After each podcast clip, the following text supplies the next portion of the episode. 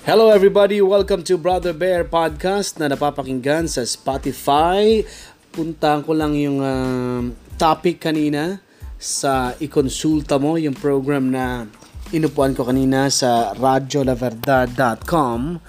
Uh, mayroon kaming dalawang topic eh. Una yung freedom of expression, uh, elements of freedom of expression, and the other one is yung mga sakit tuwing summer uh, ang nakakuha sa akin ng atensyon doon, yung uh, isang kaso na hawak nung uh, ano namin, yung uh, resource person lawyer, si attorney Nilo Rico na nasa katatapos lang umattend ng wedding kaya hindi nakarating sa program. kaya nakapag nakapag phone patch lang.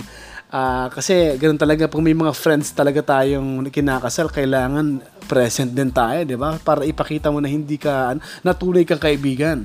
Kasi pag invite ka sa wedding, ang tingin ko diyan, pag in-invite ka sa wedding, eh ano ka, isa ka sa mga special na ano na tao para sa kanya. Hindi man kayo madalas magkita pag nung ikakasal na eh in-invite ka. Kaya ibig sabihin um itinuturing kang tunay na kaibigan. Kaya yon si Attorney Nilo Rico ay tunay na kaibigan kaya kahit pa paano pinagbigyan pa rin kami uh, as a program, as a resource person. So, ganun yun. Uh, freedom of expression, diniscuss namin sa program. Ipinaliwanag niya ang mga elements. At isa dun sa nakakuha ng attention sa akin, yung hinawakan niyang kaso na pinost niya sa social media na na-dismiss yung kaso dahil sa freedom of expression. May hinawakan siyang case, uh, pinagtanggol niya yung idinimanda ng cyber libel dahil yung kliyente niya nag-post ng pangit na mga kuhang picture sa kasal. Kasal din to, ha? And yung pinuntahan ni Attorney Nilo kanina, kasal din. So, itong kliyente niya, kinasal. So, lahat ng pictures na ang papangit ng kuha, napaka walang kwenta daw, sabi ni nung lawyer at saka nung uh, pinagtanggol niya, uh, yung kliyente niya. Kaya nagreklamo siya. At sa social media niya, uh, uh, in-express yung yung kanyang uh, nararamdaman. Yun ang nagpa-dismiss sa kaso kasi dinimanda siya eh. Yung kliyente niya dinimanda ng photographer. Uh, kasi sabi daw, umina yung uh, serv- service, uh, kumunti yung kliyente. Eh, tinagpa naman nung kliyente ni ano, ni Attorney Nilo. Kaya yun, siguro talagang may mga comments din, napangitan din, ay hindi na tuloy kinuha ang service. Kaya paalala dun sa mga ano, no, yung mga may ganyang may production ano kayo, business?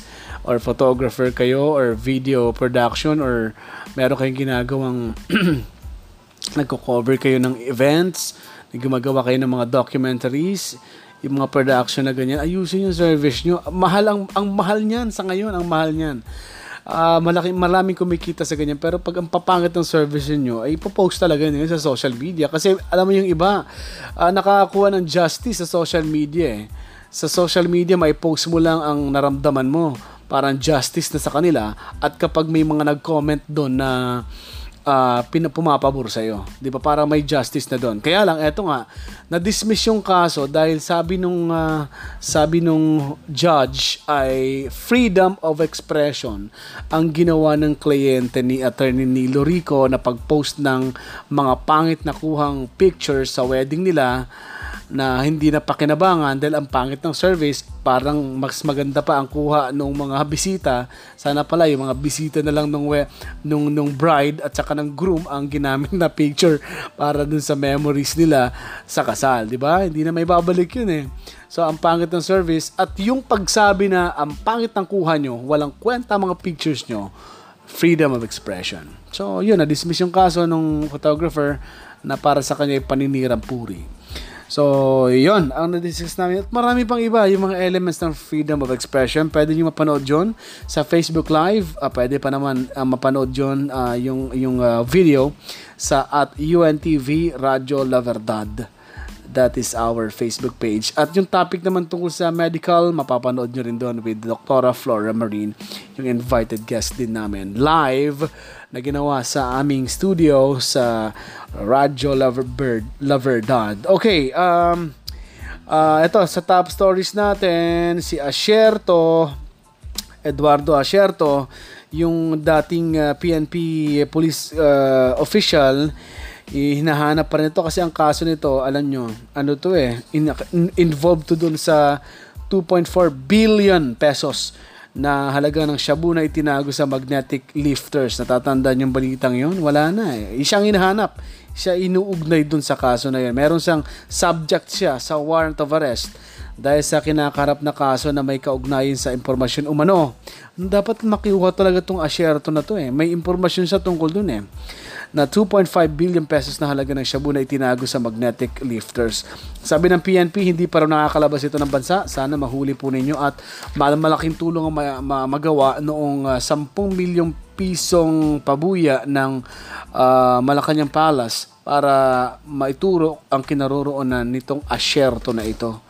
Another one, ano pa ba? Ito, mga nanay, mga mami, uh, ayusin na po ang budget ninyo, mga daddy, si mami pala, kasi si mami nagbabudget, uh, ang LPG ay tataas ang presyo. Sigurado, sigurado yan.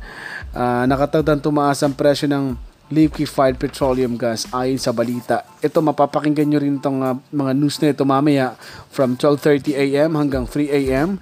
sa Radyo La Verdad 13.50 kasi yan ang mga news break namin. Ako rin na mapapakinggan ninyo every 30 minutes at iba't ibang pang sa iba't iba pang program kasama ang aming station manager and si Earl Barcelona. Uh, every 30 minutes may news kami sa Radyo Lover Dad. What else? Uh, El Nino. Alam niyo ang ganding ng ang ganda ng ginagawa ng probinsya ng Davao. You know why? Uh, because uh, meron silang program, meron silang program na ginagawa. Ito, namimigay sila ng budget. May financial assistance sila itong lokal na pamahalaan ng Davao, 7.8 million pesos ang halaga ng inilaang inilaan nilang pera, budget ng Davao City para doon sa mga affected areas ng El Nino. Sana ganito rin sana ang ano no, ang Bicol kasi ang parents ko kasi nagfa-farm din sa Bicol. May farm kami uh, halos affected ng ano, yung maraming part doon, hindi nakapag-ani ng palay, ng rice. Wala akong narinig sa tatay ko, sa father ko na assistance na ibibigay ng Department of Agriculture or lokal na pamahalaan ng Kamsur or wala, wala akong marinig na assistance, financial assistance man lang. Affected ng El Nino eh. Hindi ko hindi hindi nasabi sa akin ng father ko na may assistance ang Kamsur. Hello, Kamsur. uh, yan ang lugar na yan. Dami dyan mga farmers. Sana supportan. At saka ito pa. Kailan kaya mangyayari na mamahal din ang, ang benta ng palay? May nabasa ko sa social media. 50 pesos, sabi niya doon, may graphic siya. 50 pesos ang bigas. Ang palay, 14 pesos pag drenay mo pang palay, pa, mamahal ng 2 pesos ata yan, baka 17 pesos or 18 pesos per kilo. Per kilo yun ha. Tapos ang bigas 50 pesos. Kaya sabi nung nag-post, justice for the farmers. Yan ang problema. Agricultural land ang Pilipinas. Pero napapabayaan ang mga farmers sa bansa. Kaya wala nang mga nasa generation namin, wala nang gustong mag-farm kahit nag-take ako ng Bachelor of Science in Agriculture dahil gusto ko mag-farm, ako man nawala na ako ng ano eh. Nawala na ako ng gana mag-farm, 'di ba? Kasi sabi ko gusto ko mag-farm, ayusin uh, yung yung production, gumamit ng mga bagong technology para sa pagpa-farm. Pero nakita ko rin parang mahirap-hirap. Kaya nag-shift na rin ako ng course. Yan, agricultural land na, na bansang Pilipinas pinapabayaan ng mga farmers. Thank you for tuning in. Ito ang uh, Brother Bear Podcast. Goodbye everybody.